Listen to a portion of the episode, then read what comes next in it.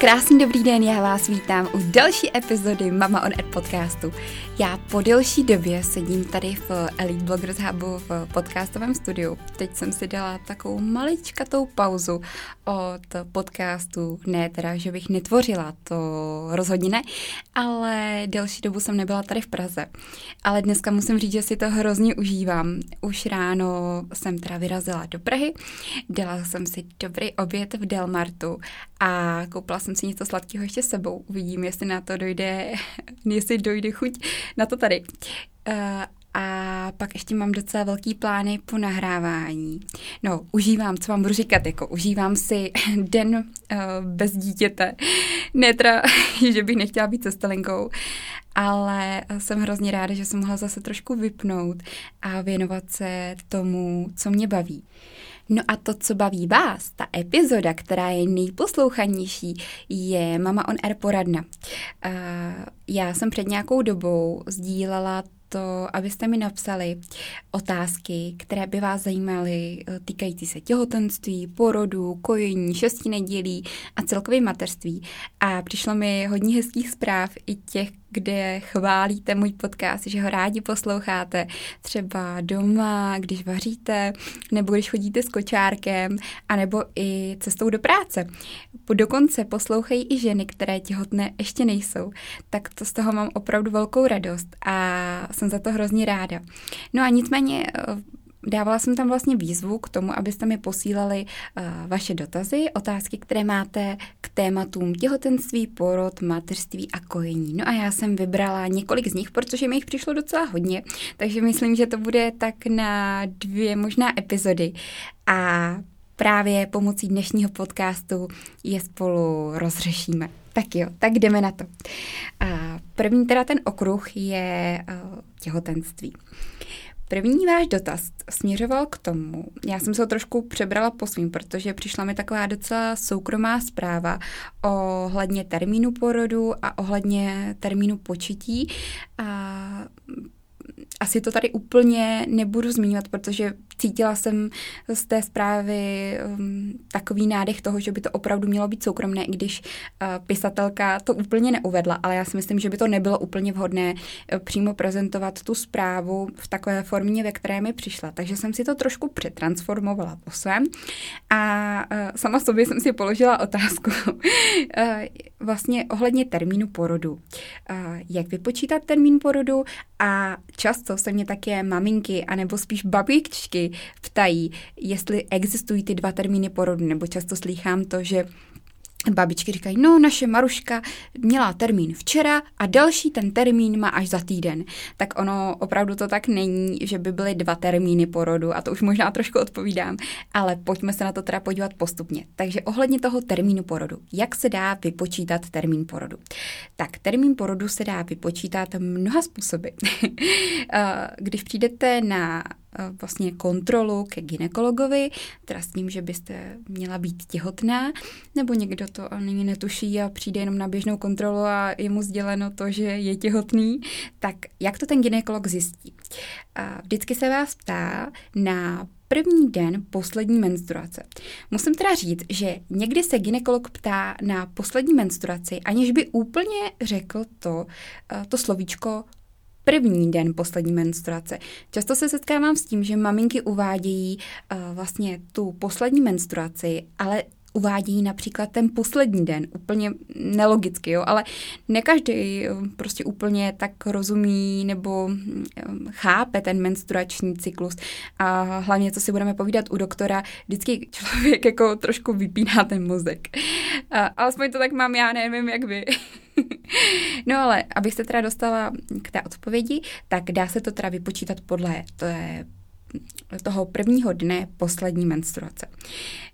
Napsala jsem si tady takový příklad, kdy počítáme s tím, že první den poslední menstruace byl 21.2.2020, ano, dneska pátek, přesně ten den, a počítá se to tak, že k tomuhle dnu přičtete 7 dní a odečtete 3 kalendářní měsíce. Gynekolog to zvládá vypočítat pomocí takzvaného gravidimetru, tedy takového kolečka, kde jsou znázorněné dny, měsíce a týden těhotenství. No a on tak otáčí tím kolečkem a vlastně nastaví si tam ten první den poslední menstruace a na druhé straně mu vyjde krásně bez nějakých těžkých propočtů a listováním v kalendáři přesně ten termín porodu. Je asi hodný říct to, že určitě to není vždycky tak jako 100%. Někdo má ten menstruační cyklus ne 28 dnů, ale třeba 35 dnů, tak tam pak dochází k odchylkám. Další způsob, jak můžeme zjistit termín porodu, je podle termínu, kdy jsme miminko počeli. Vychází se zase z toho, že žena ovuluje plus minus ten 14. den cyklu a s tím, že spermie je schopná žít 3 dny a vajíčko je po oplození vlastně schopné přežít 1 den. Takže z toho vycházíme, že vlastně ta doba, kdy může dojít k tomu oplodnění, je asi mezi 11. až 15. dnem menstruačního cyklu. Což znamená, že vlastně k tomu dni, kdy jsme miminko počali, přičteme v rozmezí 263 až 273 dní. V průměru se počítá těch 268 dní, což je asi 9,5 lunárního měsíce. Dalším způsobem, jak můžeme vypočítat termín porodu, je podle pohybu miminka. Je to trošku jiné u maminek, které jsou těhotné poprvé a jiné u maminek, které jsou těhotné po vícekráté. Takže u těch primipar je to zhruba asi okolo 20. týdne. Samozřejmě je to velice, velice individuální, ale uvádí se, že by to mělo být asi okolo toho 20. týdne, kdy maminka poprvé cítí pohyby miminka. K tomuto týdnu se přičte 4,5 měsíce a vyjde nám výsledný termín porodu. U maminek, které jsou těhotné po vícekráté, u takzvaných multipar, tak ty to mají trošku jinak, protože cítí pohyby miminka už daleko dřív, alespoň zase plus minus to tak jakoby maminka, která je těhotná po druhé, po třetí, po čtvrté, to cítí dřív, jak ta maminka, která je těhotná poprvé. Uvádí se asi 18. týden těhotenství, že poprvé maminka cítí ty pohyby a k tomuhle týdnu se zase přidá 5 měsíců a výsledek zase máme ten termín porodu. Také se to dá zjistit podle vlastně výšky takzvaného děložního fundu.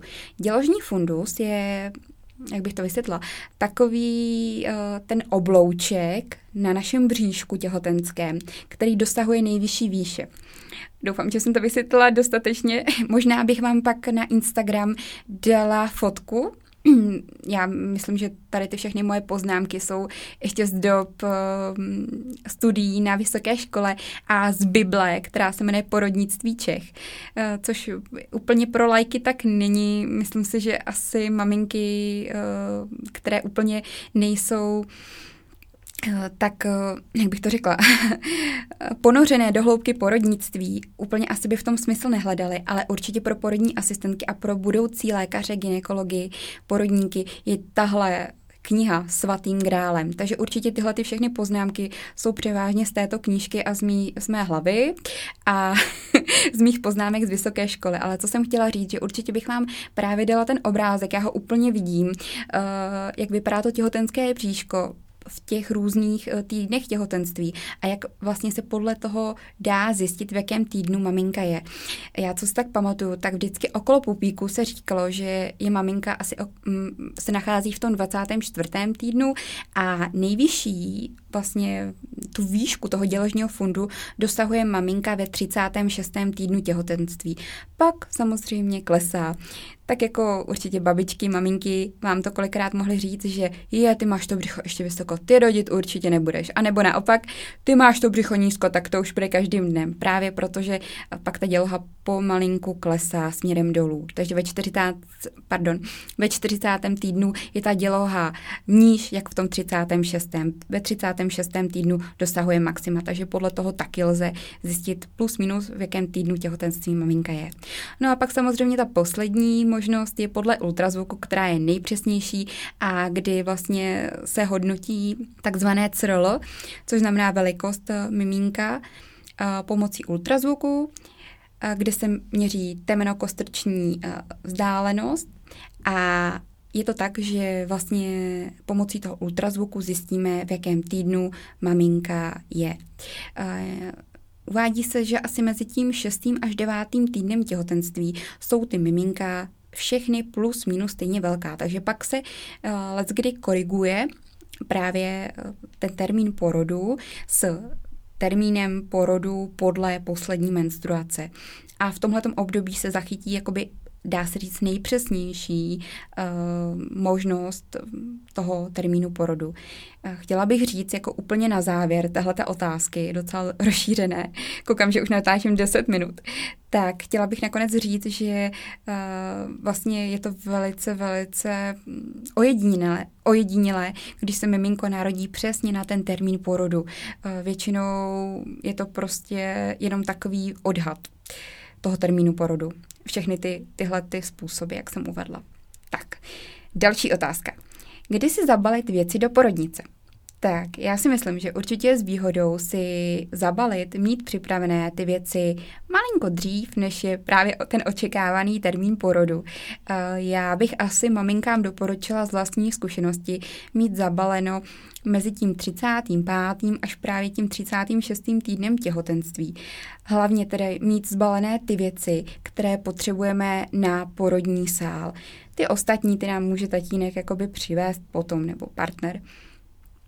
Co takové věci, co konkrétně tím myslím? Určitě bychom si měli připravit dokumenty, těhotenskou průkazku, která je opravdu důležitá a která o vás říká, když byste šli rodit do porodnice, kde jste předtím nebyli, opravdu hodně.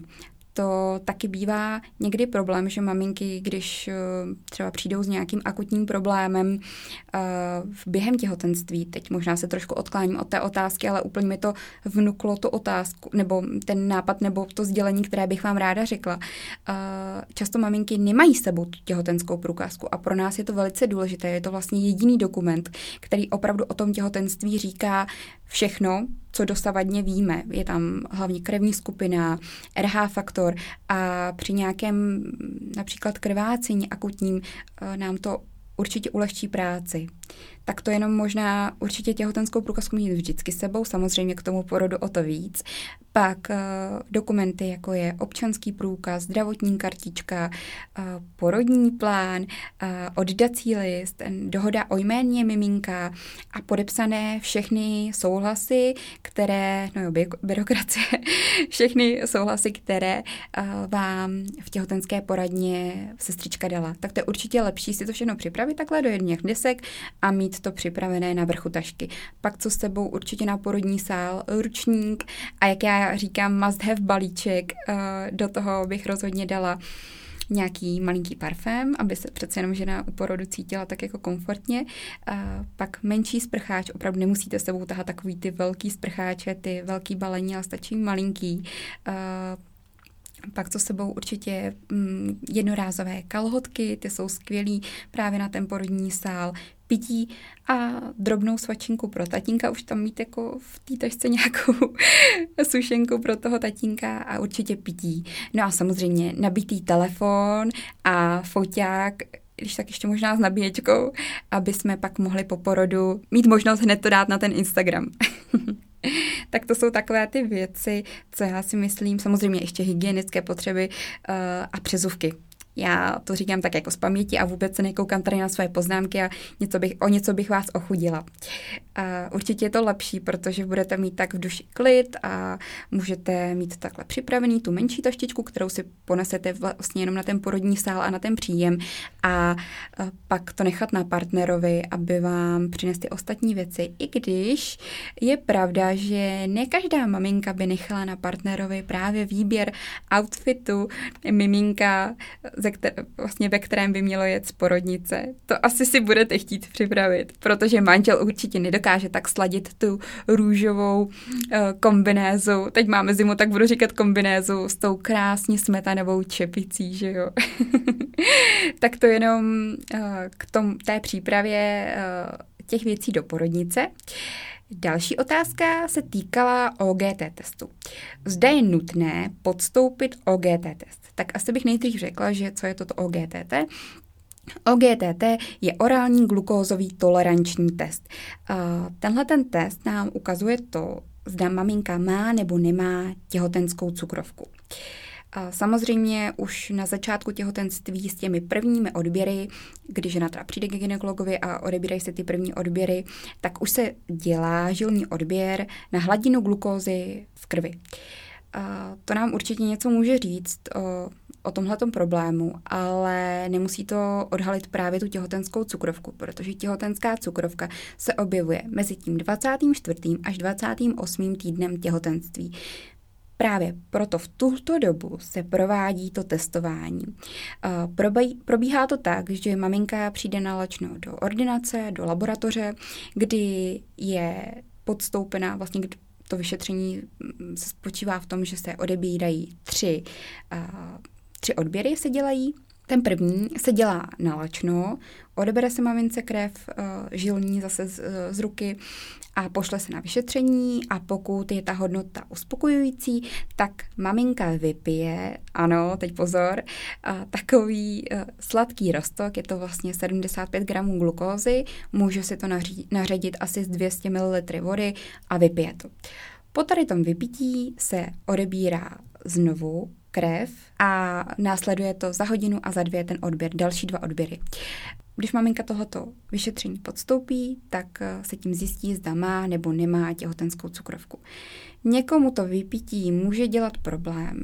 Já teda, když můžu říct moji osobní zkušenost, já jsem úplně s tím sladkým pitíčkem neměla problém. Já teda miluju sladký, takže úplně mi to tak jako nepřišlo šílený. Někdo říká, že se potom pozvrací, jsou maminky, které se pozvrací, úplně to nepozřou, že je to pro ně tak strašně sladké a ono, co si budeme povídat, jako neúplně je to příjemné na ten prázdný žaludek, vy tam vlastně musíte přijít nalačno, takže to úplně neumocní ten pocit z toho. Takže jako jsou maminky, které to úplně nedávají, ale já si myslím, že se to dá zvládnout. Já si pamatuju, že když jsem si to nechala odebírat, tak jsem dokonce byla v práci a pracovala jsem. I když je pravda, že by maminka u toho měla sedět a neměla by nic dělat. Takže ty moje výsledky možná byly zkreslený, možná bych taky měla těhotenskou cukrovku. Ale ne, jako já jsem ty hodnoty měla uspokojující a nemyslím si, že i kdybych tam seděla v práci a nic nedělala, tak a nelítala za maminkama a nerodila, tak by ty výsledky byly jiný. Myslím si, že ne, ale měla by maminka být samozřejmě v klidu. Tak asi, když běžná maminka jde na tohle vyšetření, tak určitě ať se sebou vezme časopis nebo nějakou knížku, ono přece jenom ty 3 hodiny, co stráví v té laboratoři, jsou docela dlouhé.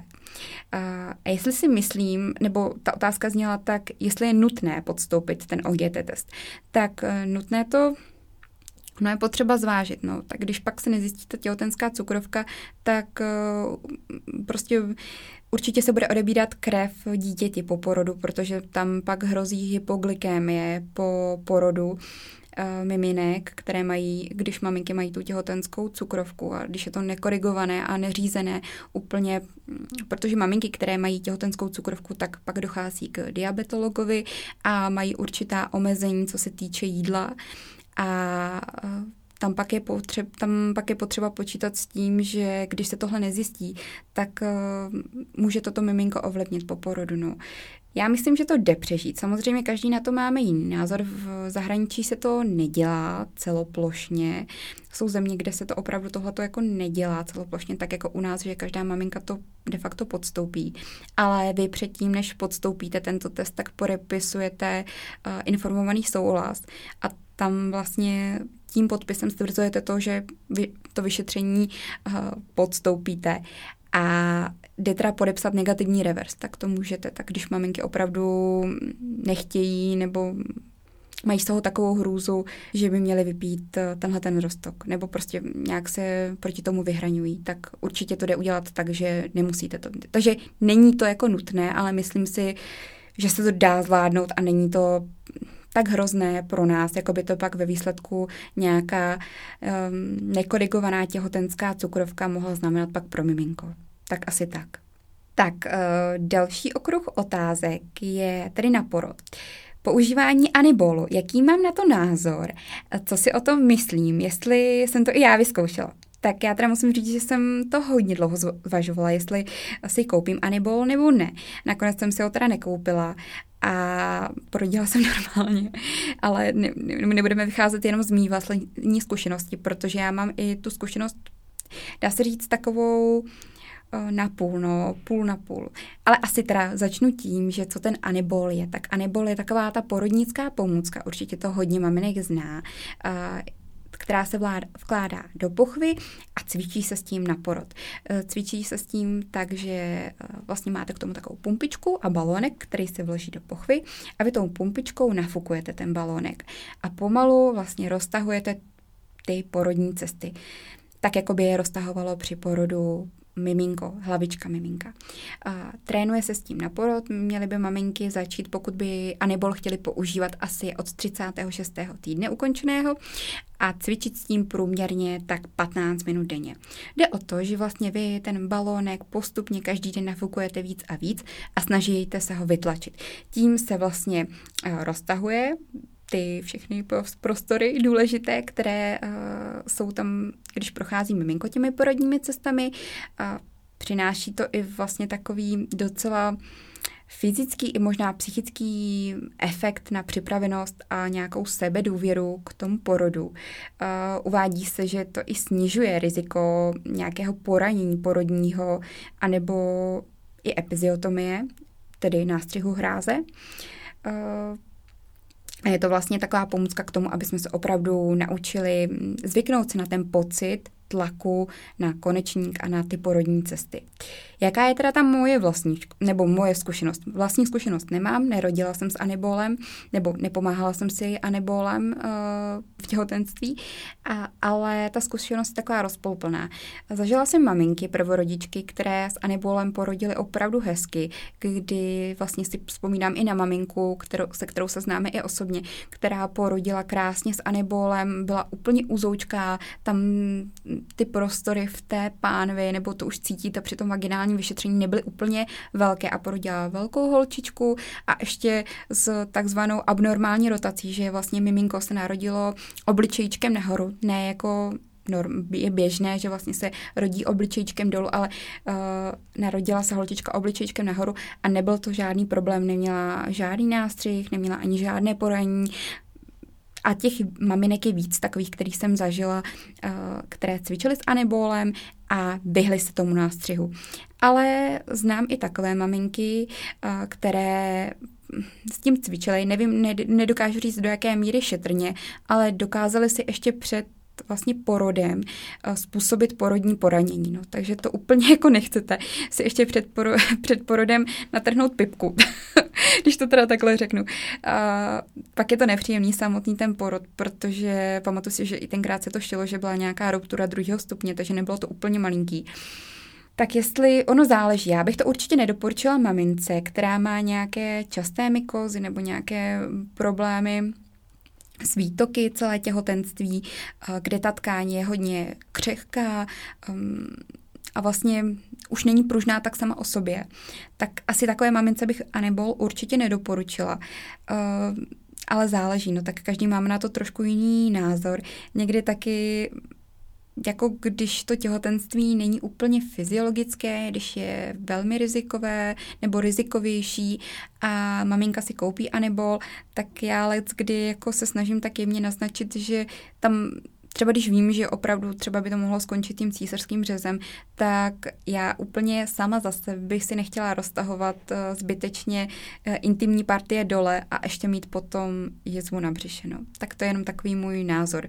A i co vím třeba, když jsme se bavili s gynekology a s urogynekology, tak ty to úplně nedoporučují, ten Anibol jakoby z dlouhodobého hlediska, že vlastně ta příroda to zařídila tak, že žena ten porod zvládne, buď teda s malinkým natržením samovolným nebo s nástřihem a že není potřeba používat ten Anibol. No, je to takové téma k diskuzi a každý si najde na tom to, co vlastně potřebuje.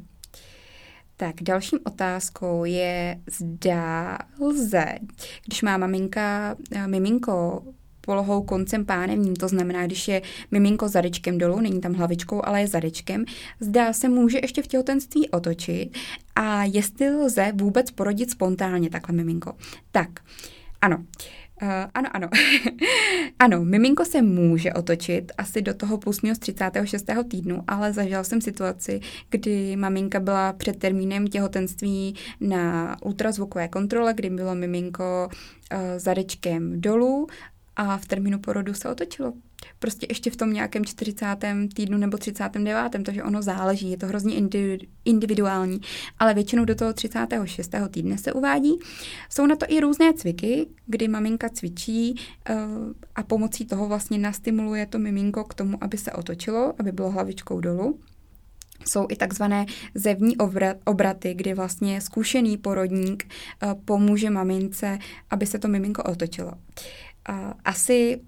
Uvádí se, že asi na konci toho těhotenství tu polohu koncem pánevním má jenom 4% žen, takže je to opravdu malý výskyt. Jo. Není to, že by to byla, není to tak, že by měla polohu koncem pánevním každá druhá maminka, to rozhodně ne. Já ale zastávám ten názor, že to miminko možná letkdy líp ví, proč se tak otočilo a proč to tak má. Ono ne vždycky, jako můžeme mu snažit se nějakým způsobem jako říct, hele, tak se zkus to, já bych chtěla rodit spontánně, zkus se otočit, ale ne vždycky je podle mě vhodné to, aby jsme miminko nějakou silou nebo i silou své vůle prosili, aby se otočilo opačně. Důvěřujme těm miminkům, oni vědí, proč to dělají. Tím ale ovšem nezavrhuju tu možnost, že tady ta možnost, nebo tu volbu, že maminka by se alespoň pomocí těch cviků mohla pokusit to miminko přetočit, vlastně aby bylo polohou hlavičkou dolů. Ještě ta druhá část té otázky zněla tak, jestli maminka může rodit spontánně. Tak ano, může rodit spontánně, ale jsou tam určitá pravidla a kritéria. Já úplně tady asi bych to nerozebírala, ale záleží to i na váze miminka, která se liší jak u maminek, které rodí poprvé, tak u maminek, které rodí podruhé. U maminek, které rodí poprvé, je ta váha do 3,5 kg miminka a u maminek, které rodí podruhé, je to do 3,8 kg miminka. Tím se, to je takový ten hlavní faktor, podle kterého se řídí. Samozřejmě to i podle velikosti hlavičky a jsou tam další a další aspekty, které rozhodují o tom, zda maminka porodí nebo měla by rodit, nebo jestli je vhodné rodit spontánní cestou. Tak, doufám, že jsem odpověděla dostatečně. Další otázka je, co kdy dělat, když placenta nejde sama ven a co se potom děje. Tak, těch případů, kdy placenta nejde ani hodinu po spontánním porodu ven, je málo. Řeší se to tak, že vlastně maminka se krátkodobě uspí na 10-15 minut a provede se výkon takzvaná manuální líza placenty. U nás v České republice se po porodu hlavičky miminka aplikuje, to už jsem tady myslím si, že jednou říkala, oxytocin nebo metylergometrin, který to jsou léky, které způsobí takovou velkou kontrakci, která nám vypudí tu placentu. Pokud se toto neděje a pokud máme dostatek času, plus minus ta hodina a žena hlavně nekrvácí, tak můžeme dát prostor k tomu, aby jsme se snažili té placentě pomoct. Porodní asistentka zkusí namasírovat ten fundus děložní, a nebo se snažíme, nebo se pokusíme k tomu, aby se miminko přiložilo k prsu, protože zase miminko, když se je z prsu, tak se vyplavuje oxytocin, který pomáhá vypuzování té placenty. Samozřejmě jsou případy, kdy to opravdu nejde a je to z toho důvodu, že ta placenta je hodně vrostlá do té děložní stěny a opravdu by se sama neporodila. Takže pak se mi maminka uspí a manuálně gynekolog, porodník vybaví tu placentu.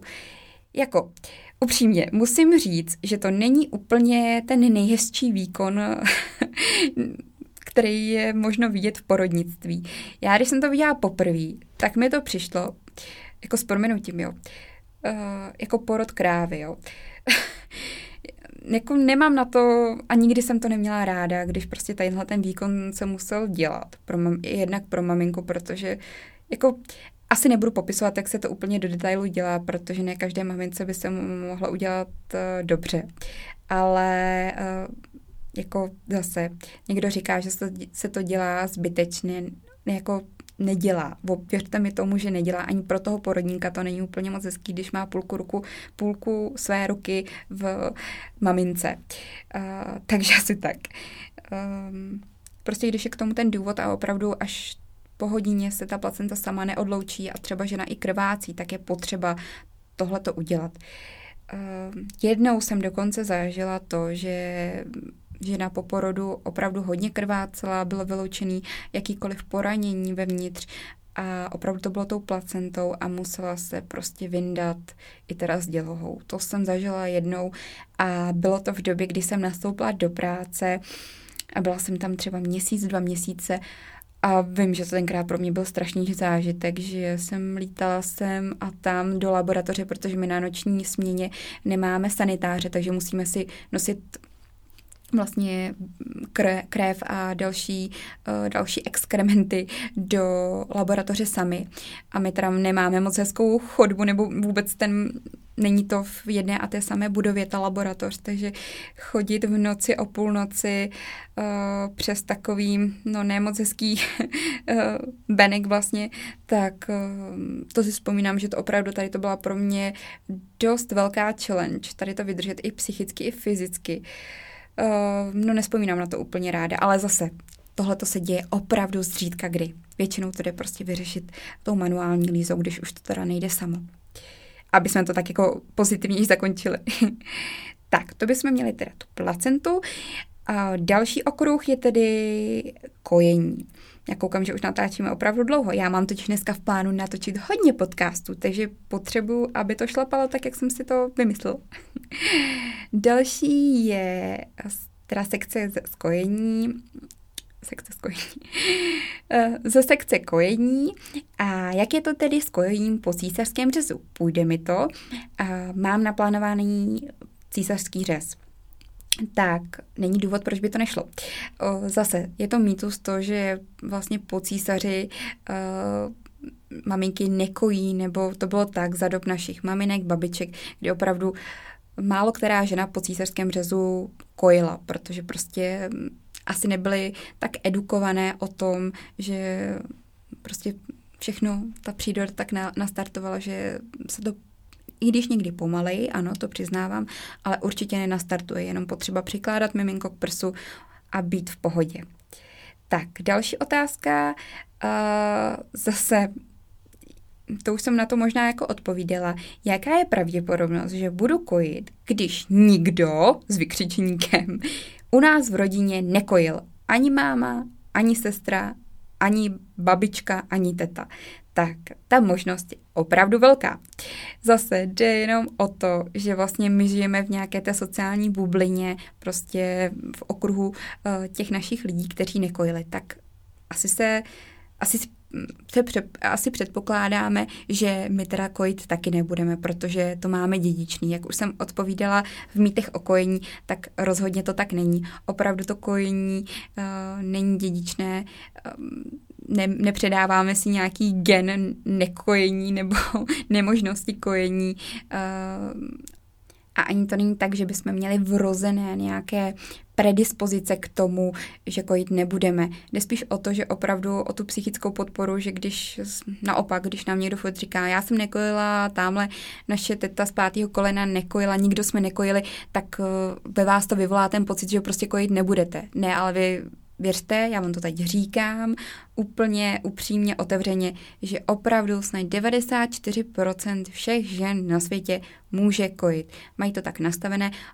Problém je v tom případě, když teda selže nějaká ta psychická podpora, kdy prostě jsou tam ty psychické bloky a velice málo žen opravdu mezi těmi 4 až 6% je vlastně má ten nedostatek, že má narušenou takzvanou HHO osu, to je osa jakoby ve spojení mozku a vaječníku, kde je nějakým způsobem narušena, tak pak ty ženy nemůžou kojit, nebo nejsou schopny kojit. Jinak všechny ženy jsou schopny kojit, ale se záleží, jo, prostě do tady těch, jak bych to řekla, nefyziologických problémů, pak ještě nastávají problémy právě ty psychické a další sociální, ekonomické a blablabla.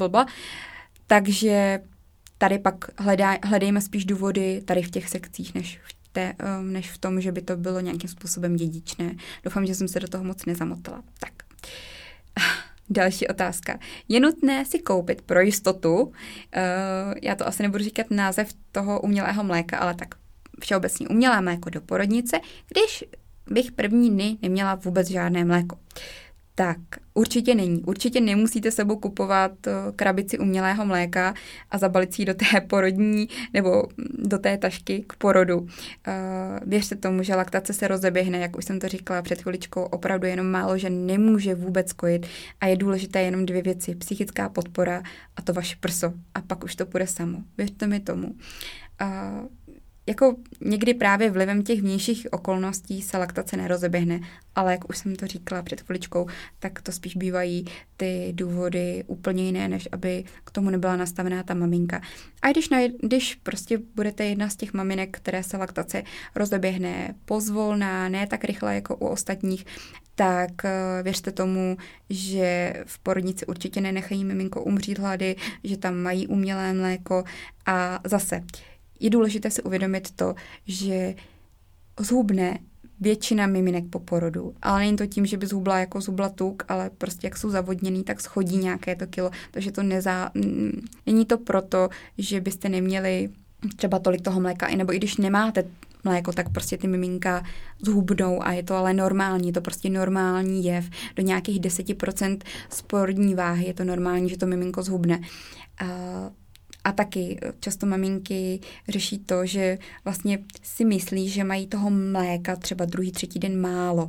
Ne, máte ho přesně tolik, kolik to miminko potřebuje, protože to první mléko, to mlezivum, to kolostrum je specifické v tom, že ho velice, velice málo, ale je strašně potřebné pro to, aby se dostalo do těch střev vašeho miminka, aby tam udělalo tu funkci, bylo vlastně pro miminko to první startovní jídlo, ten dostatek té imunity, jak bych to tak řekla, je to prostě velice důležité. Takže i když je ho málo, tak je velice důležité. A zase uvědomíme si, že to miminko má žaludek o objemu 5 až 7 ml ten první, druhý den po porodu. A postupně tím, jak toho mléka je víc a začíná být jakoby to přechodné mléko až to mléko dvousložkové, tak je ho víc a víc. A postupně si miminko v ideálním případě roztahuje ten žaludeček. Takže ne, že by hned po porodu potřebovalo vypít 20 ml mléka. Ono má ještě nějakou dobu zásoby od vás, takže nemusíte se bát, takže určitě bych nějaké umělé mléko nepořizovala do porodnice. Tak, teď se teda přesunu ještě k 6 nedělí, protože koukám, že tady ten díl bude opravdu dlouhý, tak alespoň nějaké otázky ještě ze 6 nedělí. Je potřeba koupat miminko každý den? Já si myslím, že není potřeba. Zase, určitě bychom měli každý den otírat alespoň miminko, hlavně ty části, které se hodně potí, to znamená pod bradičkou, někdy miminka mají ty 3-4 bradičky, že jo? Takže pod bradičkou, pod páždí, pod kolínkama, samozřejmě intimní partie a hlavně obličej a zadeček. Tak to určitě každý den, ale není nutné napouštět každý den vaničku nebo kyblíček a miminko koupat. Například i u atopiku se doporučuje to, aby miminka nekoupali každý den. A ještě jednu otázku dáme, jak dlouho odcházejí očistky, na co se mám připravit. No, očistky můžou odcházet až 6 týdnů po porodu, to znamená, že vlastně celé to 6 nedělí. Nejdříve ty první dny bývá ta spotřeba vložek velice, velice velká, no to je zase slovní obrat, velmi velká, a maminky krvácí hodně, ale postupem času to oslábne, ta krev už není taková červená, ale zhnědne, pak je až taková nažloutlá, až spíš taková hlenovitá po několika dnech nebo týdnech. Ale jsou i maminky, které opravdu krvácí až 6 týdnů, ale jsou maminky, které krvácí jenom třeba týden, 2. I to je normální. No tak jo, tak já bych tuhletu epizodu ukončila touhletou otázkou. Já doufám, že vás podcast bavil, že jste našli tu svoji odpověď na tu vaši otázku a já se budu těšit u dalšího podcastu. A možná to bude zase Mama on Air poradna. Tak jo, mějte krásný den, já se s váma loučím.